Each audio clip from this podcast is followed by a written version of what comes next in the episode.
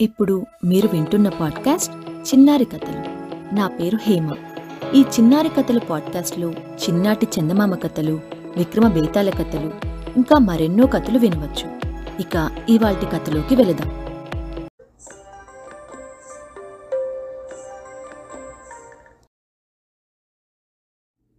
ఆత్రగాడి మంత్రసిద్ధి. మహాదేవ శాస్త్రి అనే పండితుడు నడుపుతున్న గురుకులంలో వృషభుడనే శిష్యుడు ఏ పని చేయడానికైనా ఆత్రపడిపోయేవాడు.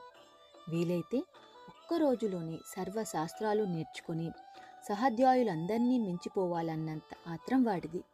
గురువుగారి ఇంటి అటక మీద కొన్ని పురాతన తాళపత్ర గ్రంథాలున్నవి. అవి గొప్ప మంత్రశాస్త్ర గ్రంథాలని గురుకులంలో అందరూ అనుకునేవారు. వాటిని చూడాలని ఎంత కుతూహలం ఉన్నా గురువుగారు వాటి జోలికి పోవద్దని ఆంక్ష పెట్టడంతో శిష్యులెవ్వరూ ఒక్కసారి కూడా వాటిని చూసేందుకు ప్రయత్నించలేదు. కానీ వృషభుడు మాత్రం ఆ తాళపత్రాలను ఏదో విధంగా చదవాలని ఎప్పుడూ ఆత్రపడుతూ ఉంటాడు. ఒకసారి మహాదేవ శాస్త్రికి రాజధానిలో ముఖ్యమైన పని పడింది. వారం రోజుల్లో తిరిగి వస్తానని శిష్యులకు చెప్పి వెళ్ళిపోయాడు. ఆనాటి రాత్రి సహాధ్యాయులు అంతా గాఢనిద్రలో ఉండగా వృషభుడు నిశ్శబ్దంగా అట్టక ఎక్కి ఒక తాళపత్ర గ్రంథం తెరిచాడు. అక్కడ ఒక మంత్రం ఉన్నది. ఆ మంత్రం జపిస్తే మనిషి కోరిన రూపం తెచ్చుకోవచ్చు. వృషభుడు ఆ మంత్రాన్ని ఒకటికి రెండుసార్లు చదివి కంఠస్థం చేసుకొని ఉత్సాహంగా అటక దిగి వచ్చాడు. వాడిప్పుడు తోటి వాళ్ళందరికన్నా ఎంతో గొప్పవాడైనట్లు భావించుకొని మురిసిపోయాడు. మర్నాడు శిష్యులందరూ సమిదలు ఏరి తెచ్చేందుకు విస్తళ్ళు కుట్టేందుకు ఆకుల కోసం అడవికి వెళ్ళారు.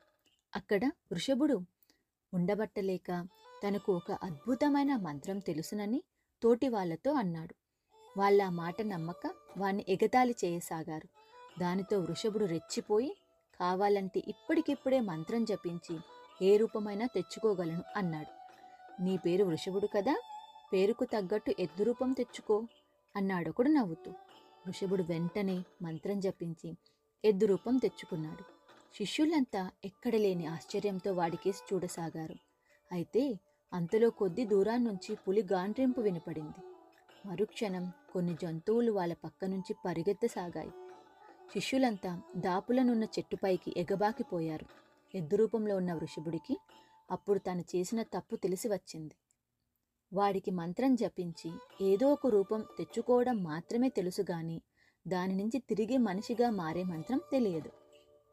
వాడేం చేయడమా అని ఆలోచిస్తున్నంతలో పెద్ద పులి అటుకేసి వచ్చింది. దాన్ని చూస్తూనే వృషభుడు వెనుదిరిగి రొప్పుతూ రోజుతూ పరిగెత్తి అడవి దాటి ఒక గ్రామం చేరాడు. అప్పటికి భోజనాల వేళ అయింది. ఎంతో దూరం పరిగెత్తడం చేత వృషభుడికి ఆకలి వేస్తున్నది. యుద్ధ రూపంలో ఉన్నందువల్ల ఎవరూ భోజనం పెట్టరని వాడికి అర్థమైపోయింది. మరి ఆకలి చల్లార్చుకోవడం ఎలా?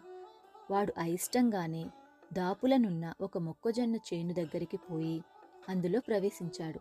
అయితే ఆ చేనుకు కాపలా ఉన్నవాడు వృషభుణ్ణి చూస్తూనే ఒక బాణకర్ర తీసుకొని పరుగున వచ్చి డొక్క మీద వెన్ను మీద బాధసాగాడు.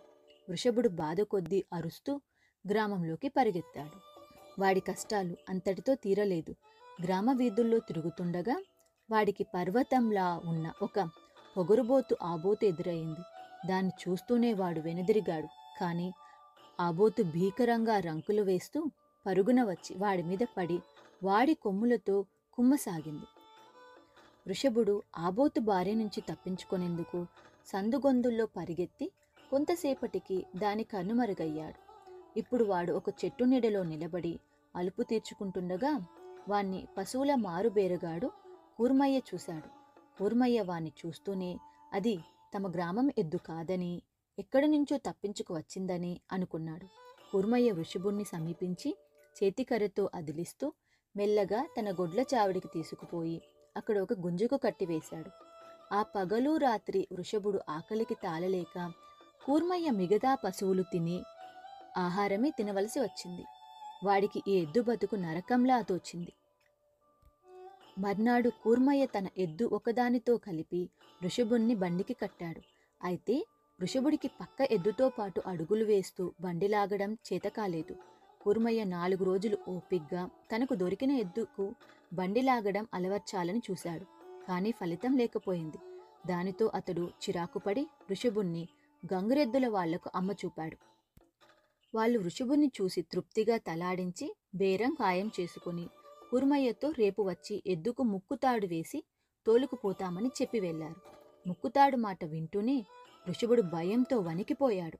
వాడు లోగడ గంగిరెద్దుల వాళ్ళు ఎద్దులకు పెద్ద దబ్బనంతో ముక్కుకు రంధ్రం చేసి తాడు వేయడం చూసి ఉన్నాడు. ఆ సమయంలో ఎద్దులు బాధతో ఎలా గిలగిల్లాడిపోతాయో వాడెరుగు. ఆ రాత్రి వాడు బలమంతా ఉపయోగించి కట్టుతాడు తెంచుకుని సూర్యోదయం వేలకు గురుకులం చేరాడు. ఆసరికి మహాదేవ శాస్త్రి రాజధాని నుంచి తిరిగి వచ్చాడు. శిష్యులు ఆయనకు అడవిలో జరిగినదంతా చెప్పారు. ఎద్దు రూపంలో కళ్ళనీళ్ళు కారుస్తూ వృషభుడు తనను సమీపించగానే ఆయనకు వాడి మీద ఎక్కడలేని జాలి కలిగింది. ఆయన ఏదో మంత్రం పఠించి వృషభుడికి మామూలు రూపం వచ్చేలా చేశాడు. వృషభుడు బోరున ఏడుస్తూ గురువుగారి పాదాల ముందు పడి ఎద్దు రూపంలో తాను పడిన బాధలన్నీ చెప్పుకున్నాడు. ఆ తరువాత వాడు ఏనాడు మంత్రశాస్త్రం సంగతి ఎత్తకపోవడమే కాక దేనికి ఆత్రపడకుండా ఎంతో నిగ్రహం అలవర్చుకున్నాడు. మీకు కనుక ఈ స్టోరీ నచ్చినట్లుంటే చిన్నారి కథల పాడ్కాస్ట్ని ఫాలో అవ్వండి. అలానే మీ ఫ్రెండ్స్ అండ్ ఫ్యామిలీకి షేర్ చేయండి. మీరు మీ కామెంట్స్ కానీ సజెషన్స్ కానీ చెప్పాలనుకుంటే చిన్నారి కథలు twenty one at Gmail dot కామ్కి message చేయండి. లేకుంటే ఇన్స్టాలో డిఎం చేయండి. ఇన్స్టాగ్రామ్లో నన్ను ఫాలో అవ్వడం మర్చిపోకండి.